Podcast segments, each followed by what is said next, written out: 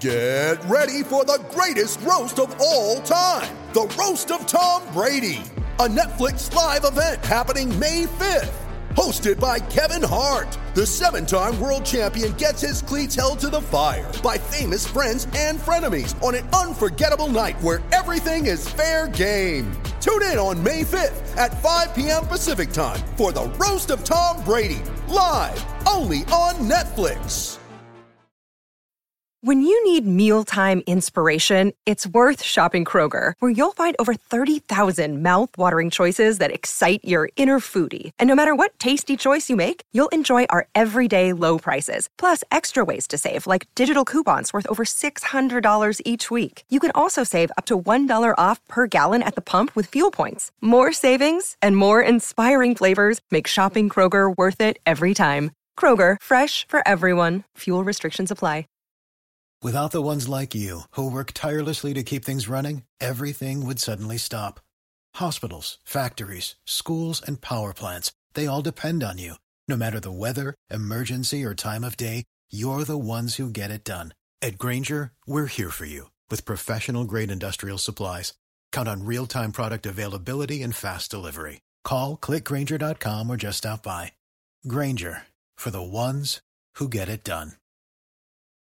Slammy, ego, slammy, ego, slammy, hey. Hit it up hard, hit it with strike. From the national anthem to the bottom of the night. Amen. Slammy, ego, slammy, ego, slammy, ego, slammy, hey.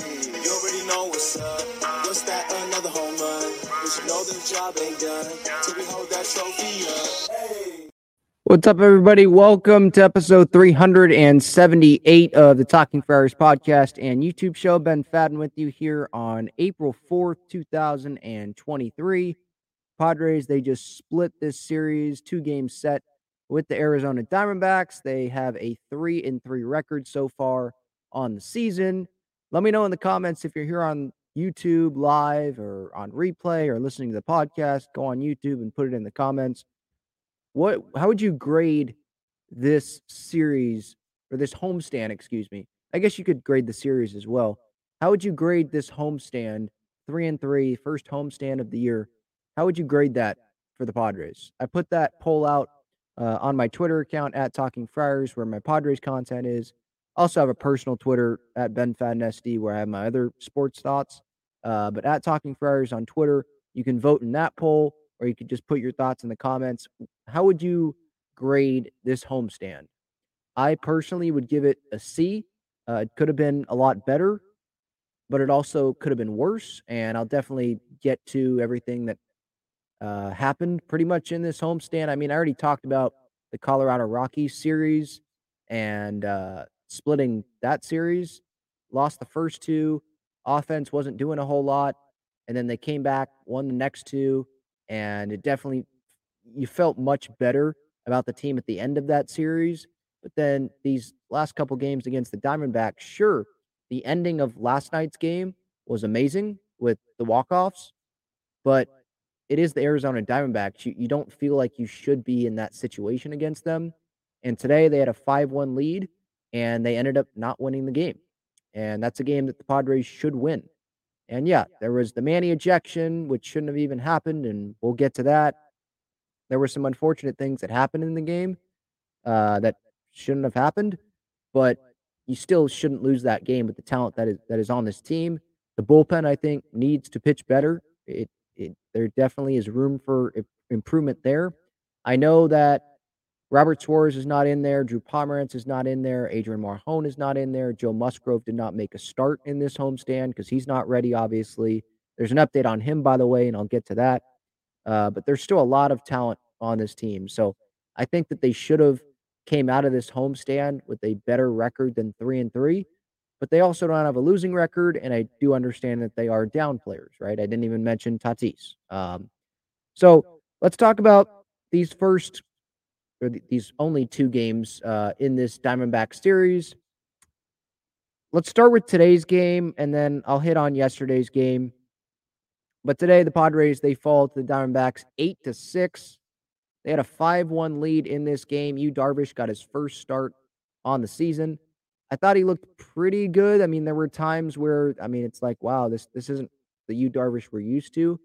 Um, had four walks, like that's not really Yu Darvish. Only three strikeouts. Uh, but I did go into this outing with a little tempered expectations. Um, I thought he would get like at least six strikeouts in this outing, but it was his first start of the year. He had a weird spring training because he was with the World Baseball Cla- he was with Japan for the World Baseball Classic, only threw 93 pitches in that WBC. So it was kind of weird and he had to build up, wasn't ready for opening day or even the first series of the year. So this was just his first start of the year. So you didn't know how long he was going to go, how sharp he was going to look. I thought he looked good at times. Um, and he still pitched good enough for the Padres to go away with this win today. I mean, the, offense showed up for Darvish, had three runs in the first two innings. Excuse me, that was yesterday's game. Sorry, wrong box score. Um, three runs in the first four innings, had two more that they tacked on in the fifth. Nelson Cruz had a home run. Xander Bogaerts had a home run. Trent Grisham had a home run there in the ninth inning. The Padres were already down uh, multiple runs there. Um, they were down three, I believe. Was it three? Yeah, they were down three entering the ninth, and then Grish had that solo home run to make it to make it eight six. Uh, but still three home runs, scored six runs in total. Like that should be good enough to win a game against the Arizona Diamondbacks with Darvish on the mound and him giving up one run in those five innings. With the bullpen that they have, even if they are down a few guys, I feel like this is a game that the Padres should have won. And they didn't. And so throw this one in one of the in that category of games that hopefully won't come back to bite the Padres, but could uh maybe on like playoff positioning at the end of the year. Um, I remember some early last year uh, and last year's season that you throw into that category, you know? Um, so, yeah, another game they should have won. I, I was encouraged by the offense. Soto had two hits. Um, Cruz, obviously, with the home run. Bogaerts had two hits. He is on a six game hitting streak to start the year. What a first homestand for him as a Padre, huh? He's hitting 409 right now. Two for four today, scored two runs, drove in two runs. Crony had a great day, three for four. I think he took some extra BP before the game on the field, which was optional, obviously, because it was a day game. He scored a run, um, looking better at the plate there. Even Nola got a hit, drove in a run. So they had the offense today. It just came down to the bullpen, which really screwed the Padres. Uh, I mean, let's face it. Bogaerts had that home run, made it a 5 1 game. And then in the sixth, there was, um, let's see, the Perdomo double, which, look, I'm, I'm not going to bash Crismatt. I think that's who it was in the game at the time. I'm not going to bash him because, like, he got out of the inning. He got a fly out to right that, like, that, or line out, but David Dahl should have caught that ball. They called it a double, but it was that's not really a double. If you were watching the game, Dahl should have caught that ball. So two runs scored there. Should have still been a 3-3 game instead of a 5-3 uh excuse me, a 5-1 game instead of a 5-3 game there in the sixth. The inning continues. Rojas has a single, makes it 5-4.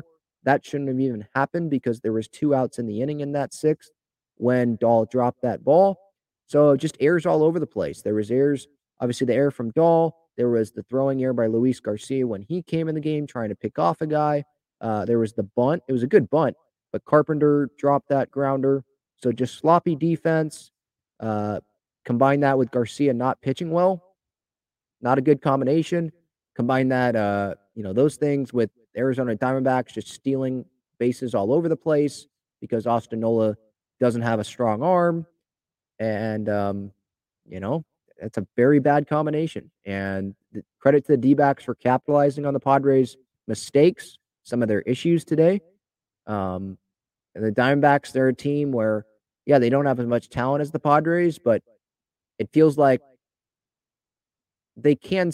I mean, they proved it today. They can still beat you if they play better fundamental baseball than you do. That's what happened today.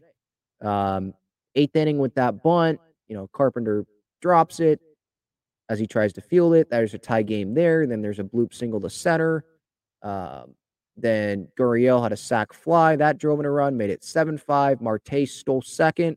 Nola has a not great arm. So the throw took some time to get to Crony at second. Then Crony had to kind of make a off balance attempt to throw out the runner coming home. Couldn't get him there. And that gave the Diamondbacks their eighth and final run of the game. It was 8 5 in that spot. Grish had a home run in the ninth, made it 8 6, but that obviously was not good enough. Um, yeah, Nola, like, I know there's probably going to be someone in the chat here that's going to say, man, Nola needs to step it up or Campy should be catching. But, like, the Padres, they know going into this, like this season, going into last season, that Nola doesn't have the strongest arm. But they continue to have him back there as the catcher, as the main starting catcher, because they trust him to be a good backstop and communicate well and lead the pitching staff, right? The pitchers need to deliver the ball to the plate a little bit faster. And Bob Melvin mentioned that after the game in his post game uh, presser with the media. He talked about that. Uh, I think someone, one of the members of the media, I forget who it was, asked Bob about, well, how can you control the running game? Just don't get into those situations, is what Bomel said. And I know that's not the most encouraging thing to hear from Bomel because he's he doesn't have an answer about really controlling the ring game, um, like when guys are on base, because it's kind of hard to with Nola behind the plate because guys can just steal, even if a pitcher does work fast sometimes and work to the plate fast. Some guys are still going to steal because they're fast, like Corbin Carroll, and Nola just doesn't have as strong of an arm as other catchers in baseball. Um, and that stinks, but you know, Bomel, like, he's not wrong. You can't allow those guys to reach first base and then not really pay attention to them at first. Or when you do, you throw the ball away and you put runners in scoring position. So there was a lot of, you know, kicking themselves in the butt, if that makes sense today, from the Padres. Um, so yeah, I, I think they deserve to lose this game based on the way they played uh, defensively for the most part, the bullpen there, and they lost the game. I mean, thank goodness for David Dahl. I mean, thank goodness for Bomel's decision to have David Dahl pinch hit last night and for Ha-Seong Kim with the back to back home runs, or else I'd be sitting here talking about the Padres getting swept in this mini two game series against the Diamondbacks. Uh, and the Padres would be what? Three and four, or no, two and four, right? They'd be two and four going into the Atlanta series if it wasn't for some of the great uh, heroics there offensively by the Padres late in the game yesterday. Or, you know, Manny's jumping catch that saved the ball going down the line. That I think that might have saved a run last night. Jose Azocar going full extension in right field. I know it was a bad route, but he still made the catch. That may have led to a big inning there because that would have put a guy probably at least on second base if Azocar doesn't catch the ball. That's a runner in scoring position with I think no outs. Maybe a runner scores there, and the Kim home run maybe would tie the game there instead of win it, or maybe that home run would have been maybe a, a, a run that would have put the Padres down one instead of tying it or going ahead, walking it off, which it was last night, right? So there were some things that went right yesterday uh, but before we get to yesterday's game, I'm going to go in the comments here, hear your thoughts. Again, how would you grade this first homestand of the season for the Padres? They are three and three. I'm definitely going to get to the Manny ejection. Don't worry. Uh, Iris says they should have tried the hidden ball trick on the Diamondbacks. Nola can't throw no one out. Noodle arm. Yeah. Uh, I mean, he can throw people out, but it has to be like not it, like Corbin, I think it was Corbin Carroll today for the Diamondbacks. I think it was against Garcia. He got an amazing jump. It doesn't matter who is catching in that spot, you're not throwing them out. So when the pitchers aren't even looking at guys like Corbin Carroll, they're not paying attention or close enough attention to guys like that on the bases, and you're just letting them get great jumps like that, you can't really blame Nola because no one's going to throw out Corbin Carroll in that spot. It doesn't matter who is behind the plate. So I would say it's a combination. You know, when guys don't get the best jump, they still they still they still steal second. Um, well, then you can say, yeah, that's probably on Nola a little bit, but also pitchers not controlling the run game good enough or just not working fast enough to the plate. Sal says bullpen not looking too good. Yeah, so opening day, obviously, that was not great. Tapia, Crismatt. I'm not gonna I'm not gonna go as far as, as to say that Crismatt pitched bad today. What was his line? I'm looking up his line right now. Again, he should have gotten out of that inning, but Dahl dropped that ball and right. You know, bad defense, kicking themselves in the butt. That that's kind of what happened today. Uh, Crismatt, an inning, three hits, but one of those hits was counted as a double, even though it, it, that was an error on Dahl. Yeah, Crismatt did walk two, uh, but what did I say? The game should have been like 5 1 still at that point when Crismatt left. I think 5 1. If Dahl would have caught that ball and right. So there was a lot of things for this game. I can't just pinpoint one thing on why the Padres lost. Unless I'm going to say generally they just played sloppy baseball. But it there was pitching, there was defense, um, not controlling the run game, letting the Diamondbacks run all over the place. Like there, there was multiple things here that happened. And how many games did Hader pitch in this homestand? One or two?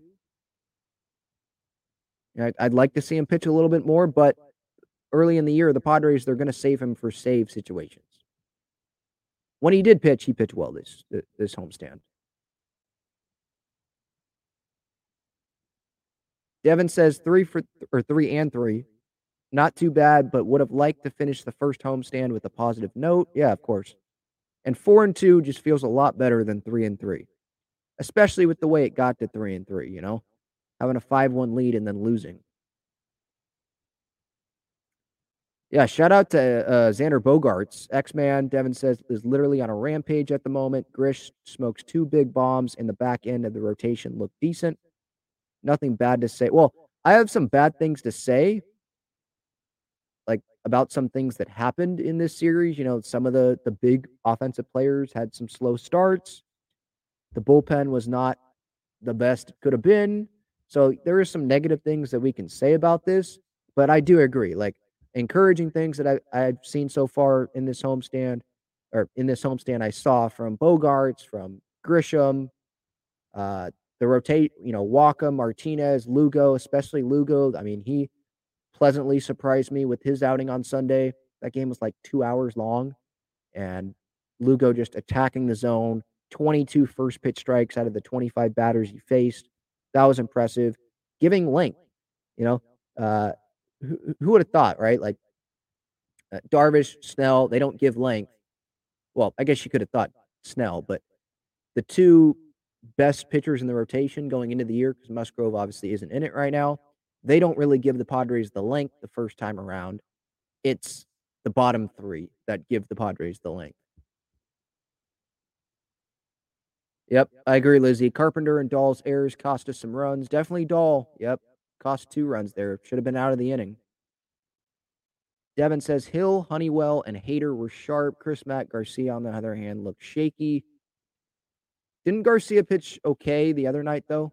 When, when did he pitch? Saturday. I want to say it was Saturday. Um, but yeah, today t- t- today he was not not good. Definitely agree with that.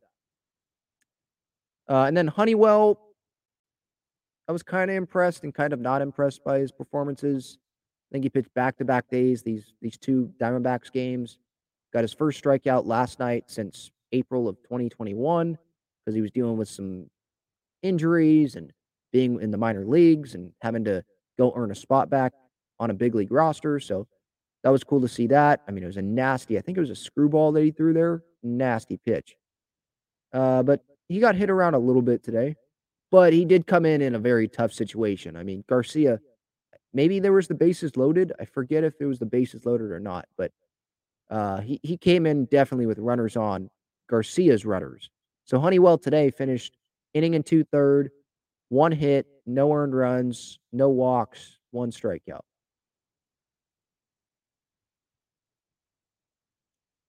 All right. I think it's time to get to the Manny Machado thing. So, first inning, Manny is DHing because Bomel wants to kind of use like the double day off thing, two days off in a row.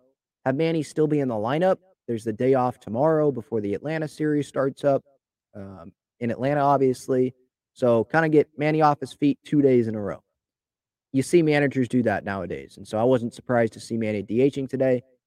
But I was expecting him to be DHing, not have one at bat and then get screwed over by the umpire, uh, Ron Kulpa, who thinks everyone bought a ticket to go watch him be the home plate umpire. So sick of that guy. Seriously, I'm so sick of that guy. If there was one umpire that I'd want out of this league, I'd probably want Kulpa out more than Angel Hernandez. And I think that's saying a lot. Uh, but yeah, so Manny, he's up there. And there's two strikes on him. Zac Gallen's take the mound. Clock's running down 11, 10, 9, 8. Manny calls timeout. It looked like Kulpa was going to give it to him because he signaled time. And then he points to Manny, calls him out. Strike three. Innings over. So he took the, the, the bat out of our best player's hands, or arguably best player, our captain's hands in his first at bat when he called time. Manny followed the rules here. He was in the box. He wasn't ready. Eight seconds. He called time. For anyone that wants to sit there and say, well, no, Manny didn't follow the rules. He called time and there was seven seconds on there. No, no, no. If you go look back at the replay, you slow it down. Manny called, he signals for time with eight seconds left on the clock. And I believe there were still eight seconds on the clock when Kulpa started to move to call time. So he should have been awarded time in that situation. It wasn't that like it's not like it was five seconds and Manny called time or seven seconds. The batter has eight seconds by if there when there's eight seconds on the clock, he has to be looking at the at the pitcher. Manny wasn't, but he was calling time. He's allowed to do that. And so he's called out. Manny is like, come on, Ron. I think that's what he said. Uh, BS call. And there was, uh, I think, Danny Vietti on Twitter. He posted a video about what Manny said that got him tossed. He he called um, Ron Kulpa a douchebag. And I'm like, well, I'm thinking in my head, Manny's not wrong. Ron Kulpa, he loves picking a fight with Manny Machado and he wants to be the center of attention. He thinks everyone goes to the game to watch him be the home plate umpire. Like, no one cares about you, Ron. You're disrupting our entertainment. We're trying to watch Manny Machado play baseball. And I know Nelson Cruz homered in that first at bat, which was great to see, but I still would have rather have seen Manny in the lineup over Nelson Cruz you know, the last however many at bats that he had. Manny, sh- okay, so just because Manny called him a douchebag, that's what gets Ron Kulpa uh, mad and that like calling him a douchebag is now good enough to throw Manny out of the game. That's what the standard is. Home plate umpires are that soft that they make a bad call they call someone out when they should have just awarded him time because it was under the rules. He was doing something that was under the rules. Didn't give him the timeout, and you throw him out just because he called you out essentially on the bad call that you made. In the first inning, this wasn't late in the game. First inning, and you throw him out. And guess what? Ron Kulpa isn't going to get disciplined it's not like he's going to go get fined. At least Major League Baseball is not going to make that public. Major League Baseball makes it public when baseball players get fined for doing stuff, but not for umpires. So publicly, Ron Kulpa is not going to face any re- repercussions for this.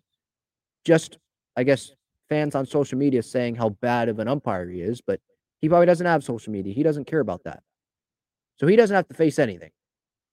no punishment. He still gets to umpire the rest of that game and go umpire and get paid. While Manny, he has to go sit in the clubhouse after one at bat and can't help his team.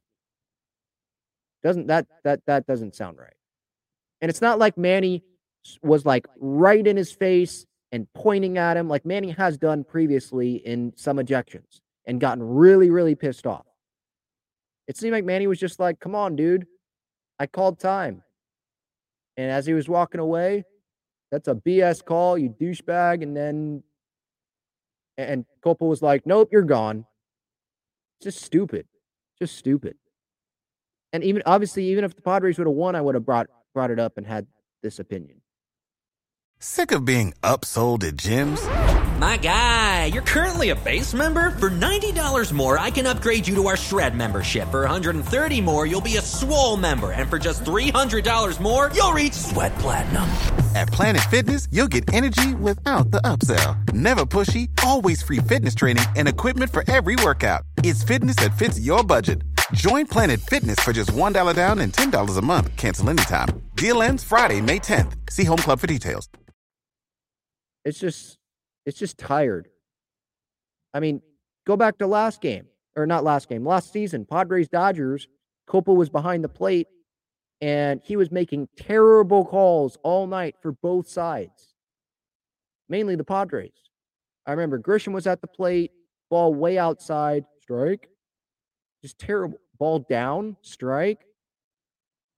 And then there was the at bat to Manny. I have a breakdown on this here on this YouTube channel, and it's on, I think, my Twitter at Talking Friars. Just probably look up Ron Kulpa breakdown or something. Um, and and probably put Manny. Manny Ron Kulpa breakdown. You'll probably find it. But yeah, Manny, there was one at bat where there was a couple missed ball calls. Kulpa calls it a strike. Then there's a then Manny strikes out looking against the Dodgers last year. It was a strike, but Manny was pissed off about the previous calls that were that were just messed up by Ron Kulpa. And he gets run. And then as he's walking back to the dugout, back is towards Kulpa. Kulpa goes after Manny and keeps talking and keeps engaging and wants Manny to keep like he, he's picking a fight with Manny. He loves picking fights with I don't know if it's about I don't know if he likes picking fights with players all around the league but whenever he's managing or whenever he's umpiring against the Padres, seems like he's always out for Manny. And Manny's just tired of it, just like a lot of Padre fans are tired of it. If you're watching these games that are umpired behind the plate by Ron Kulpa, but he's I doubt he's going to face any punishment for making a wrong ejection call because it's a it's a judgment call, right? So stupid. Yeah, Laz Diaz is also bad, but I'd still go with Kulpa. If there's one guy I could just kick out of the league, it's probably Ron Kulpa. Allen says Manny got his hand up in time, but he shouldn't have cursed at him, which led to the ejection. I mean, come on. Every umpire, ha- every umpire, I guarantee you, every umpire, every game deals with players cussing. So Kulpa has umpired probably hundreds of games now in the big leagues. I think he's used to it, but he's still so soft that someone says that to him, and first inning, yeah, you're gone. Like, come on.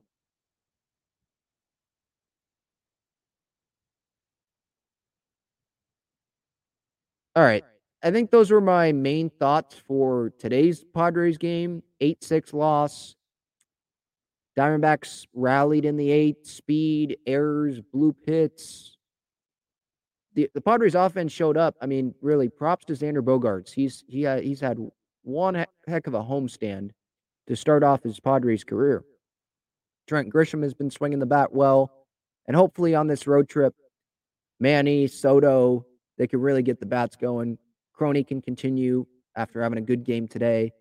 Um, Soto had a home run yesterday had at least one hit today. So looks like he's doing a little bit better. Uh, but it's going to be a tough road trip coming up. Not as tough because Verlander is not going to pitch for the Mets, but Braves and the Mets coming up. Those are tougher teams than the Rockies and the Diamondbacks. And the Padres went three and three against the Rockies and the Diamondbacks. So they got to play cleaner, crisper baseball. That's for sure. Check out Gaglione Bros' famous cheesesteaks and garlic fries on Friars Road. You can visit their website, gaglionebros.com, for their entire menu and enjoy their cheesesteaks and fries at Petco Park and Snapdragon Stadium as well. Alan says Doug Eddings is worse. Yeah, I mean, I don't know about worse. Doug Eddings does suck, but Ron Kulpa just pisses me off. Um, all right, let's talk about the Padres game yesterday. Padres won five to four, and it didn't look like they were going to win. You know, the Aztecs they lost unfortunately to UConn, an amazing season, but they lost, and it looked like the Padres were going to lose. Evan Longoria hit that go-ahead home run, and it's like, well, yes, uh, San Diego had such a great sports weekend, such a great sports Saturday. Just all three major San Diego sports teams, Padres, Aztecs basketball, the Wave, all getting wins that we had to have a bad sports Monday with the Aztecs losing, the Padres losing. But then Bob Melvin has David Dahl pinch hit there as the eight hitter. And David Dahl hits the game tying home run in the left center field gap or over the left center field wall, couple rows deep, um, stayed on it. I loved how pumped up he was as he was going from first to second, as we, you know, that camera angle that we saw. So he ties the game up. Then Ha-Seong Kim comes up as the nine hitter and he walks it off. Uh, obviously, the win of the year so far. I know that the year just got started, but it, it was one heck of an ending. Definitely one heck of an ending. Uh, and it, it was great to see the Padres fans, you know, chanting Ha-Seong Kim's name as they always do. And then he delivers. Um, and the excitement that he had, taking off his helmet, you know, the fist up in the air, and then Bogey and Manny, everyone jumping at the plate as he's coming in. Um, the Gatorade bath.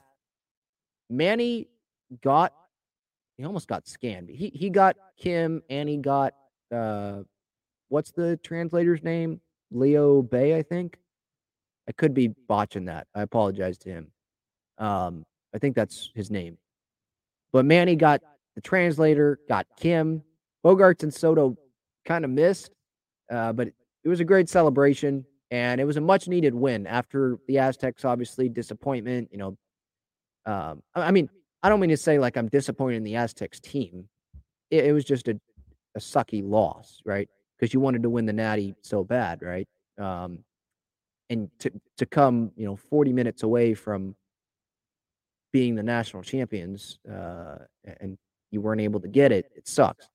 So we were just down, and then Longo hits that home run. It's like, oh, come on, really? We got to end the night like this. And then it all train it all changed. You know, the Diamondbacks, they don't have a closer. I know Don and Mud, they were talking about that on the broadcast last night. They don't really have a closer. I totally forget what what was the guy's name? McGowan, who was in the game yesterday for them in that ninth inning. McGough. I don't know if I've ever heard of this guy. Uh, I've heard of Chafin, Andrew Chafin, but yeah, Scott McGough, I guess, was the pitcher yesterday, and had a couple mistake pitches there, and the Padres capitalized. I mean, the Padres they, they have a much better bullpen situation than the Diamondbacks, but I, I know that didn't show itself much uh, in this homestand. But hopefully, you know, the length of the season it'll prove that this Padres bullpen is one of the better bullpens in baseball. But yeah, I mean, I don't want to just highlight the Dahl and Kim home runs either, because like going, you know, going back in this game, Ryan Weathers he made that start finally returns to the big leagues. Like, super happy for him um, because he's had to work through a lot of things. You know, he really struggled at times last year in the minor leagues. And so he really had to work his butt off to get back. And he has.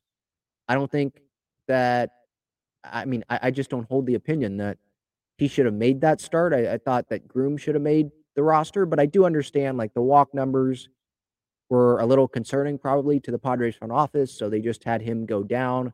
Weathers has big league experience. So I understand the decision. And I definitely don't hate Ryan Weathers.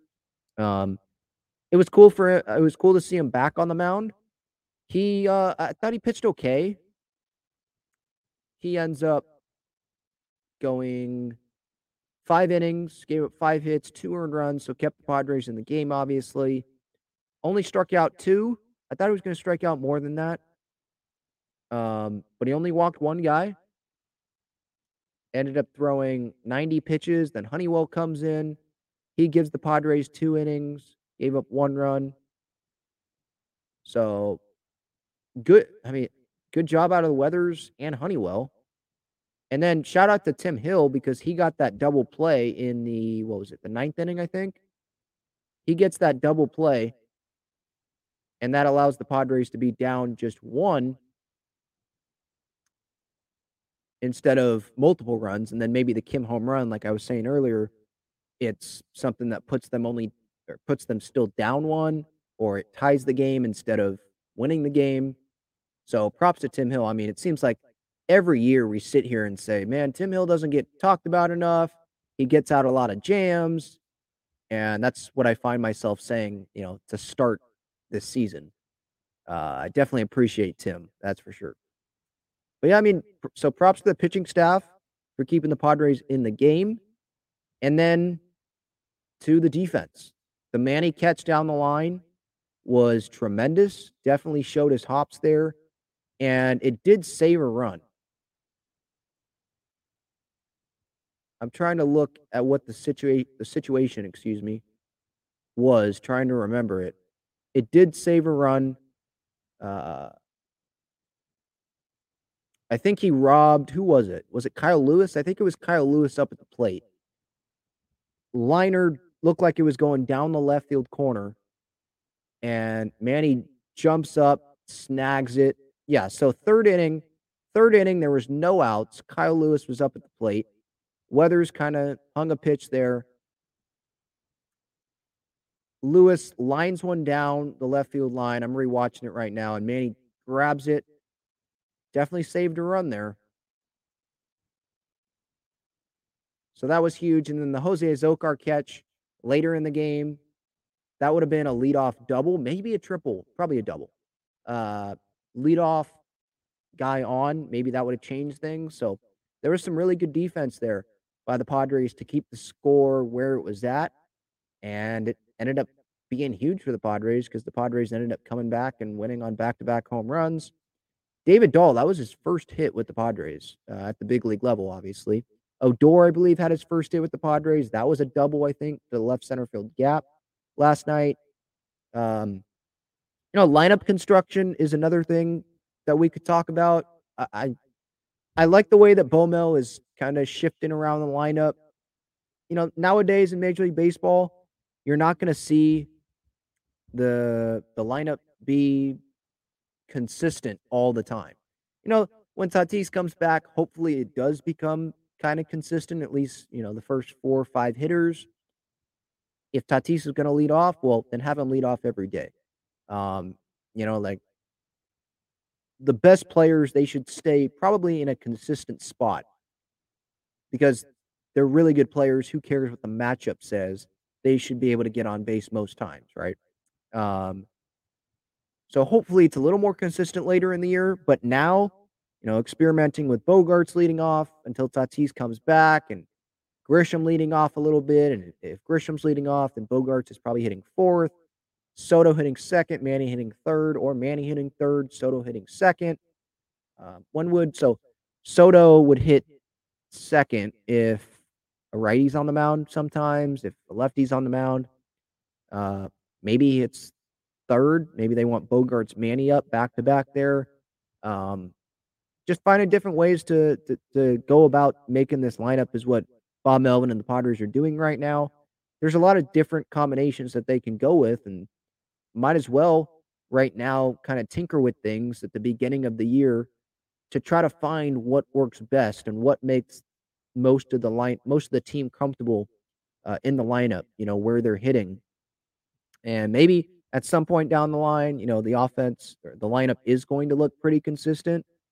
Uh, but also later in the year, we could still be seeing, you know, Cruz, Carpenter changing positions every day, one on the bench, one DHing, or Carpenter at first, Crony at second, Kim not in the lineup, Cruz in there. So where is each guy hitting? The outfield situation. Um, you know, if Odor's out there or if Dahl's out there, that might change the lineup a little bit. If Campy's catching or Nola's catching, how does that change the lineup? Um, where do they put Kim there, you know, near the bottom if he's not leading off? Like, there's a lot of different things that the Padres are going to be talking about with this lineup all year long, you know, before every game. But I've, I've liked how the lineup, I've noticed that the lineup has been changing a little bit. Uh, they're not trying to stick with just one thing right now because I don't think that's the best approach. At the beginning of the year, you want to get everyone involved because you don't want someone sitting there for a week before they play, before they get their first start. Um, I wouldn't think that that's great for that player that's sitting there for a week, right? So getting everyone involved, and they do have some, they do have that matchup depth, if that makes sense. Like Odor, Carpenter, you know, if a righty's on the mound, they can go with those guys in the lineup. If a righty's, uh, excuse me, if a lefty's on the mound, they could have Cruz in there. They could have Dahl in there, right? Um, or excuse me, I said lefty. No, no, no. Dahl is Dahl left. Dahl's a lefty, right? Yeah, Dahl's a lefty. Um, there's just different combinations. Sorry, I was looking up to make sure Dahl's a lefty. Yeah. Oh yeah, because he took it oppo last night. See, I should remember that. Um, Devin asks, "What do you think of Odor in right field?" I don't really have much of a thought on that right now. I was, you know, when that was first happening in spring training, the only thing I thought of it was, okay, he's making the team. We've never seen him out there. It didn't seem like he got a ton of action out there this first homestand in right field, and I think he played a game at second, at least one. So there's not a whole lot to for me to give my thoughts on on him in right field. He hasn't like made a really bad mistake or anything that, you know, has blown up on social media or anything like that. So I can't really say anything negative, but I'm not going to sit here and act like I'm going to act like he's like this amazing right fielder. I just haven't really seen a, a big sample size. Uh, Enrique asks, do you think the early bullpen struggles are temporary or long term? I, I, would say more temporary. Crismatt, if you look at his long term track record, he's been a really good uh, reliever for the Padres, um, underrated reliever. Tim Hill's been good. Luis Garcia has been a good reliever for the Padres. If you go look at uh, last year, he's one of the better relievers. So, yeah, it was not a good game for him today. And there has been struggles from the bullpen. But I do think it's important to remember it's the beginning of the year. Domingo Tapia should not even be in this bullpen if some guys were healthy. Their second best reliever, Robert Suarez, or arguably best reliever. Hader's probably a little ahead of Suarez, but um, Suarez is not there. Pomeranz is not there. When he's on the field, the guy has like a sub three ERA, sub two ERA. Uh, Morejon is not there. So the bullpen is not at full strength. We'll see what it looks like if Seth Lugo goes to the pen at some point, or if Nick Martinez goes to the pen at some point, because I don't see the Padres sticking with a six man rotation all year. So one of those guys will have to go to the bullpen if Musgrove, Darvish, Snell, Wacha, Martinez, or Lugo, if those guys are healthy, right? That leaves Martinez or Lugo probably going to the pen. Uh, and you know, Cole Hamels, when is he going to be ready? Mid season? I'm not counting on him. Don't don't get me wrong, but just throwing out some different names there. Um, so yeah, I, I'm not to answer that. I think the bullpen struggles are temporary. I don't think we should be that concerned about it. Obviously, just bummed out that it that that has happened already. Um, but that did happen, if I remember correctly, last year too. That the bullpen was not amazing, you know, to start the year, right? I mean, Robert Suarez on opening day, I know this gets brought up a lot, but Suarez last year on opening day did not pitch well. And look what happened the rest of the year, right? or sec, mostly the second half of the year, right? He, he, he like didn't give up a run in September, pitched amazingly well in the postseason. So it's a long year. I wouldn't overreact to the first homestand of the year, results wise, with the bullpen. And then I also wouldn't overreact to like Bogaerts either. It, I'm I'm ecstatic that he's doing this the first homestand, but I don't think we should expect him to hit 400 the whole year, right? Uh, but he, he's gotten off to a good power start, right? Has like three home runs already. Grish has how many? Two, I think. Because Cruz got his first one today. Bogaerts has three. Yeah, Grisham has two. So good start from some guys on offense, and I think I think this was this homestand was a good indication on what we can get out of Bogaerts, like line drive hitter. He's going to get on base. I mean, some people considered last year as a down year for Bogaerts, and he hit over 300. I'd love to have that down year if I was playing in the big leagues, right? Uh, so he he's going to be hitting cleanup, or he's going to be hitting second, or hitting leadoff, um, or fifth. I don't know. I don't know where they're going to put him. Probably, I would say fourth, but that's just because I, I love Tatis in the leadoff spot. That just seems like where he's most comfortable, and they can utilize his speed, athleticism there in that leadoff spot. Um, wherever they put wherever they put Bogey, like he'll come through more often than not. Uh, in those those spots, I think with runners on, and I like I've liked what I've seen so far defensively.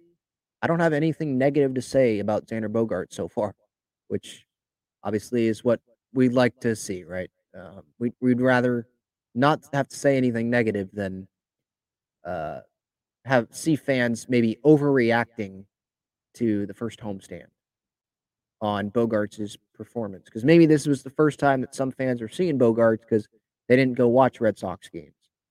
Um, or they didn't really watch Bogaerts in the postseason. They just care about Padres baseball, and that's fine too.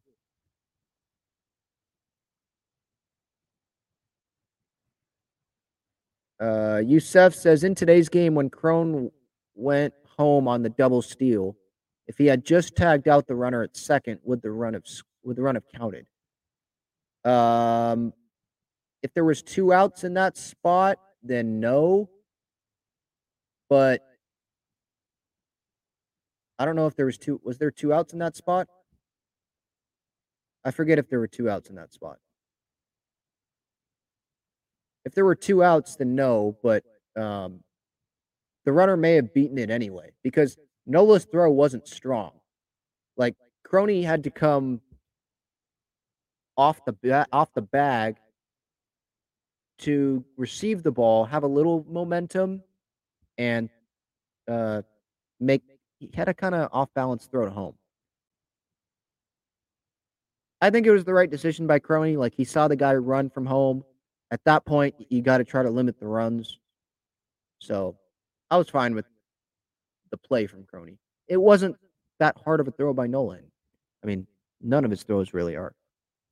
But that's look, the pitchers have to be a little bit faster to the plate. Got to control the run game better, especially against teams like the Diamondbacks that have multiple fast players. It's not just Corbin Carroll. Jake McCarthy's pretty fast. All right more Padres talk. Um, what grade would I give the Padres this homestand? All that and more here after this. I want to tell you about the best and easiest way to play fantasy sports.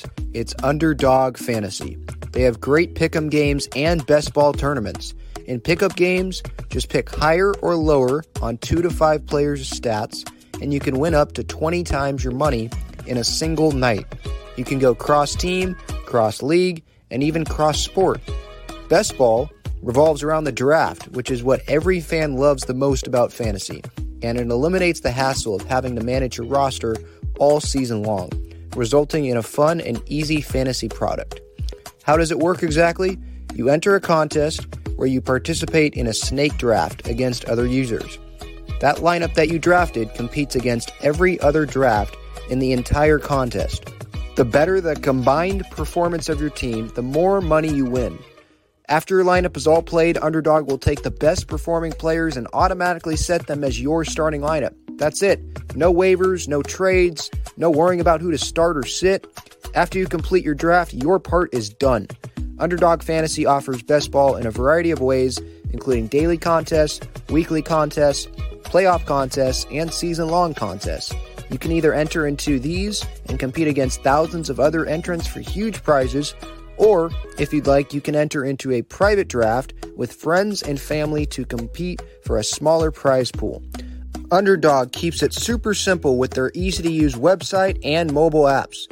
Sign up now by clicking the link in the description or by using the promo code Talking Friars, and you'll double your first deposit up to $100 in bonus cash when you make your first deposit of $10 or more.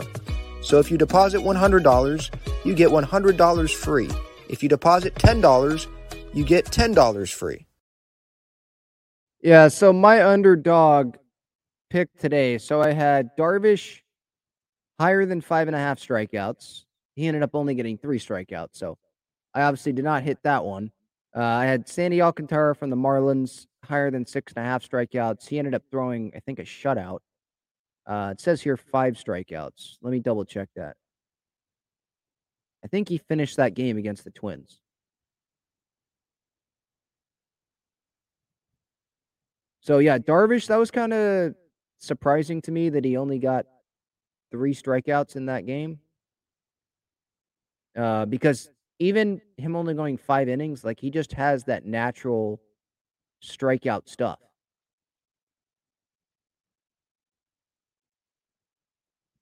Um, going to the Marlins here, Alcantara, five strikeouts. Yeah, so not many strikeouts there for pitching. What nine innings? One nothing win for Miami. So yeah, so click that uh click that link in the description, the underdog link. You can use my code Talking Friars. They'll double your deposit up to a hundred dollars. So you deposit five bucks, they'll give you you'll have ten. They'll give you five. You deposit twenty, you'll have forty. Uh, so hopefully you understand that. Pick them, best ball drafts. Definitely encourage you to use Underdog Fantasy. More sports than just baseball. Um, there's a lot of other sports too. Uh, Enrique says, I can't wait for Musgrove, Suarez, and Tatis to be on the team. I want to see the team at its full potential. Yeah, that's, I mean, that's pretty much what we're all waiting for. Uh, there is an update on Fernando Tatis Jr., by the way. He is starting minor league re I don't want to say rehab games. He's starting minor league games uh, today for El Paso. I believe they're in Sacramento. There's also a Joe Musgrove update. So Musgrove, he's going to have a rehab start on Thursday for El Paso uh, in Sacramento. So Tatis, the situation there is he can return on April 20th against the Diamondbacks if every Padres game as scheduled is going to be played leading up to that Diamondbacks game April 20th. Doesn't seem like there's going to be the best weather for the Atlanta series this coming weekend. So if games have to get postponed and the Padres have to make those games up, then the date for Tatis to return will be pushed back from April 20th to April 21st if Padres don't play one of those games or April 22nd, 23rd, whenever. It's he has I think what 16 something like that, 16 games that he still has to miss? I think that's right. I'm just double checking here, so give me a minute to double check. Because I post on on social media, I post a daily Tatis highlight until he returns. Uh, 16, yeah, 16 games. It looks like 16 games until Tatis returns. So if the Padres have some of those rained out, then that date gets pushed back. So I know some have the April 20th tickets because they just think that that's going to be Tatis's return because that's his scheduled return. I'm just telling you, it's not guaranteed that April 20th is when he returns. He's just on track to return at that time because the Padres have played every game as scheduled. But that could change with the Atlanta New York road trip because we know the weather doesn't always cooperate uh, on those, you know, East Coast trips. So good, good news. Uh, Tatis seems pretty healthy. Uh, seems actually 100%. So between spring training ending and now, I think he's been in Arizona just hitting on, on off of minor leaguers, backfields. I think he probably hit off of Darvish Musgrove when they were having some of their rehab outings. So that's the latest there. And then good news on Musgrove, obviously, having him have a rehab start for El Paso. According to Kevin Acee, the Padres are leaning towards having Musgrove make a couple rehab starts with El Paso instead of just one. So that would mean that Musgrove could return March 16th instead of March 11th. I don't think that the Padres have ruled out the March 11th outing, but March 16th, it, it seems like that's the more likely date that he'll return now. March 11th was in New York against the Mets, which would have been great, uh, right, for him to make his season debut in New York after everything that happened in the wild card series last year.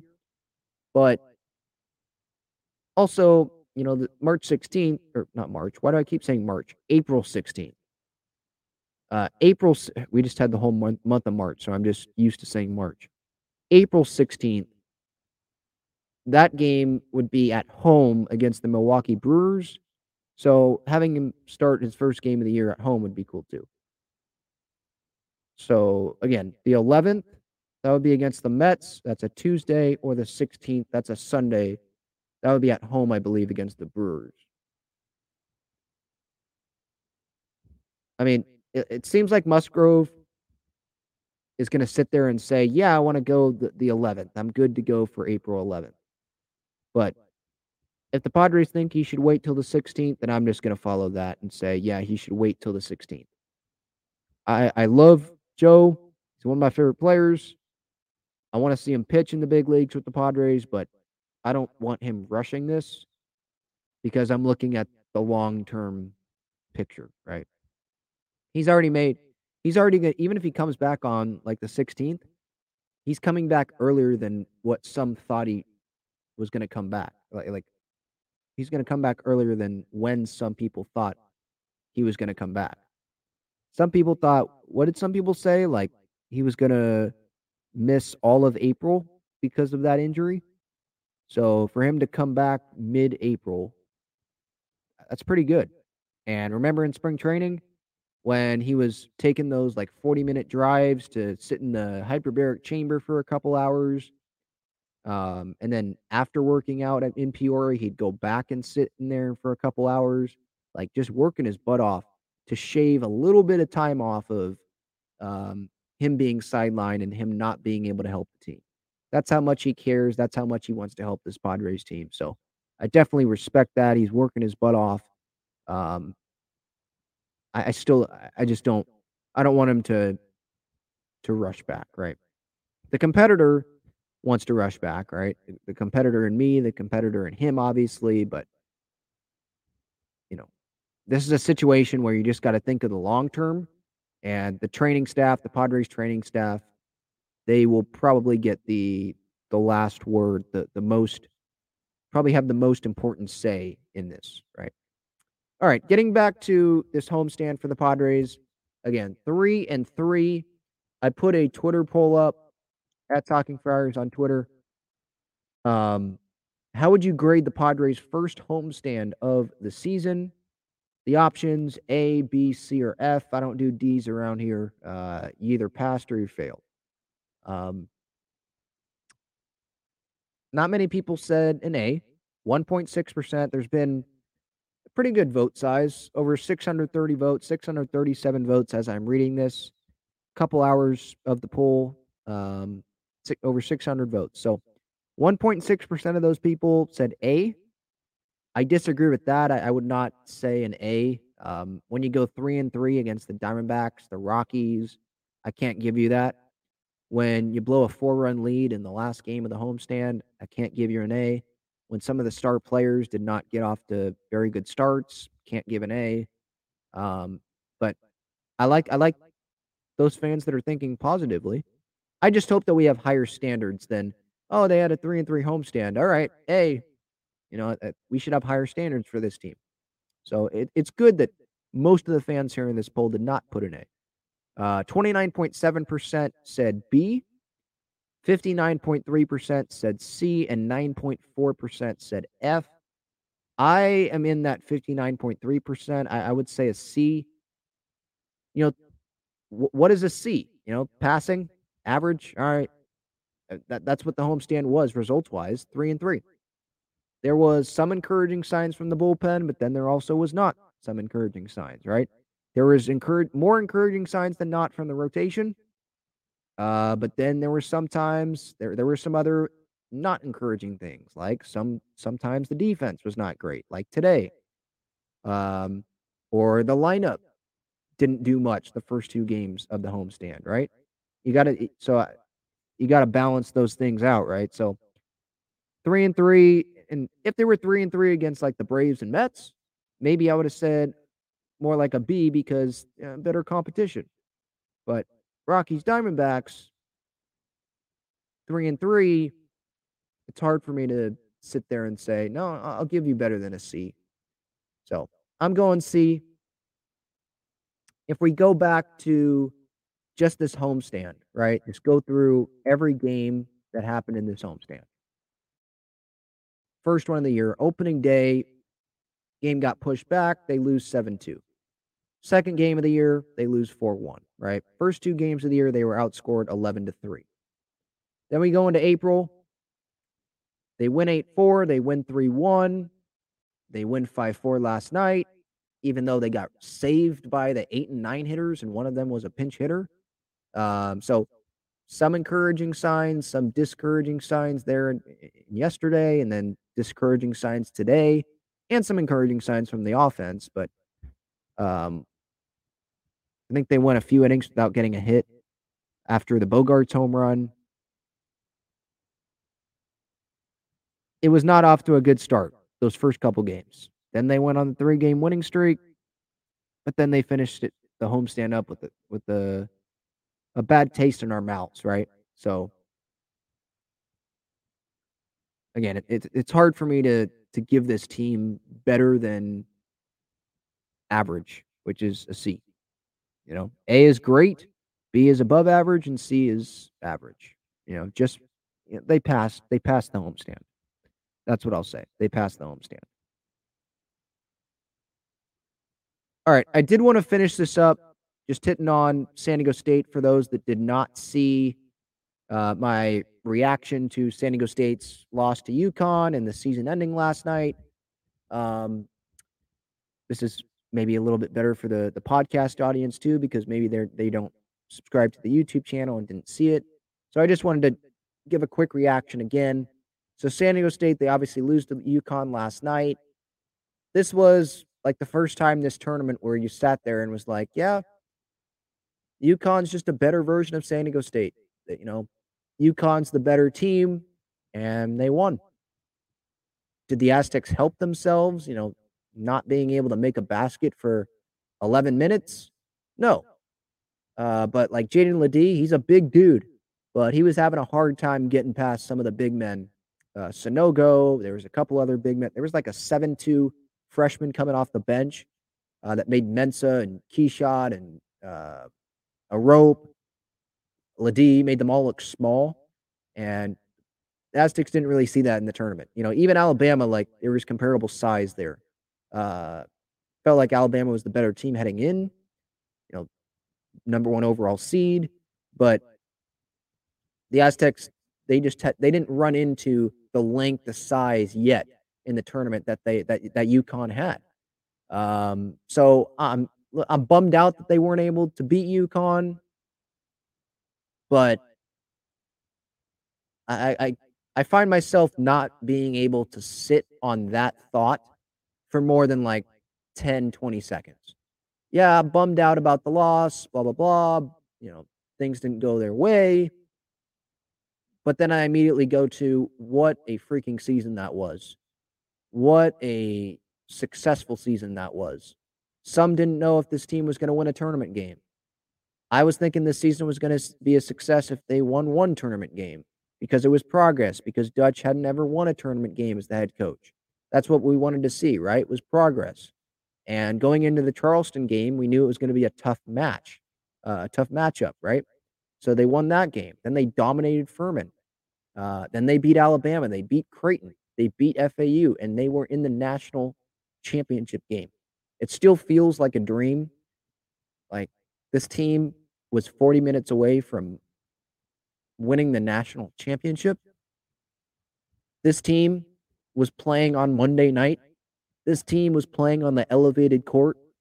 Because you know it's Final Four time when they're playing on the elevated court, you know, because they're not playing in a normal arena like they do in the rounds before that, right? They were playing in front of what, 70,000, I think it was, 70,000 people. They were playing in an NFL stadium. It just feel still feels like a dream. Um, it's a season that some Aztecs fans probably don't even dream about because we didn't even think that this was like a possibility of happening because the Aztecs had never gotten past the Sweet 16. You get past the Sweet 16, it was that that would be like, holy cow, what a year. They didn't just do that. They won the Elite Eight game. They won the Final Four game. What a year. Mountain West regular season conference champs. They won the Mountain West tournament. And then they won five tournament games after Dutch had never won a tournament game as the head coach. Uh, so I, am just proud of this team. You know, Mensah, Arop, uh, Bradley, um, Seiko, Lamont, obviously, but I, I, was just trying to hit on the sen- the seniors first. Um, so proud uh, of the team and so proud of San Diego for really showing support, great support to this Aztecs team during this run. Even if you weren't a San Diego State fan, you probably are now, or you you you still rooted on this team uh, during this run because you were supporting San Diego sports, and it was a heck of a run. Uh, I love the the support from the Aztecs fans going to Houston and San Diego State chartering like 700 students to go to Houston. Um, it was cool, really, really cool. Um, so yeah, memories that San Diego's never going to forget. I'm never going to forget where I was, my reaction to Lamont hitting that game-winning shot to send San Diego State to the national championship. The Final Four was already like, wow, Final Four. But to win on, on a dramatic moment like that, I'm not going to forget where I was watching Lamont hit the game winner against New Mexico earlier in the year. Um, there were a lot of a lot of moments, a lot of moments that that come to mind. In the Parrish three early in the year, I think it was against UC Irvine. Seiko going nuts at Viejas. Um, obviously Trammell against Creighton and making the free throws. You know the foul that oh controversy. It wasn't a controversy. It was a foul, but a lot of memorable moments. Um, even earlier in the tournament, you know, against Furman and um, just just the the physicality San Diego State showed with Mensah, a rope coming up with big blocks. Um, I'm gonna remember the Arop block. I'm gonna remember being watching the play over again because I didn't know because where I was watching from on the Butler shot, I didn't know that FAU uh, had their shot blocked by Arop. I thought they just missed, but I'm gonna remember going back and seeing that and like, holy cow, what a block by Arop. And then Mensah gets it down to Lamont, and Lamont almost stepped out. Left hand comes up, jumper, hits it, and crowd goes nuts. San Diego State goes nuts. All of San Diego went nuts, you know, and seeing the reaction from Tony Gwynn Jr. on the Bally Sports San Diego broadcast, right? All of these memories that they're just flooding back to me as I'm just trying to think of as many memories as I can about this year. And we'll have you know, more time to reflect, obviously, on these moments. But I just wanted to, to end this pretty much by saying, what a year. Super proud of the Aztecs team. It, it was a year uh, that some, you know, again, some Aztecs fans don't even dream about, probably didn't even dream about because we didn't even think that it was possible that they would get to the national freaking championship game in college basketball. Uh, Pac 12, Big 12, I think Pac-12 is probably coming. If if if San Diego State is not invited to another major conference, um, then I I don't know what those conferences are doing. Perfect timing for that. Uh, love Brian Do- Brian Dutcher, you know, as the coach of this program, and these players that really really love playing for San Diego State. Great fans, and hopefully this was a, a, one of many long runs uh, in San Diego sports this year. Right, still got the Padres, still got the Wave. Hopefully, it was one long run, and now there's going to be some more long runs coming up after that in uh, the month of October. All right, that's going to do it. Talking Friars episode 378. Thank you, everyone, so much for tuning in here for the show. Uh, I'll talk to you guys later in the week. Off day tomorrow. Then the Padres, they're back at it. Hopefully, hopefully the weather can cooperate. They're back at it on Thursday against the Atlanta Braves. Again, thank you everyone for the time. Ben Fadden signing off. Go Padres. See ya.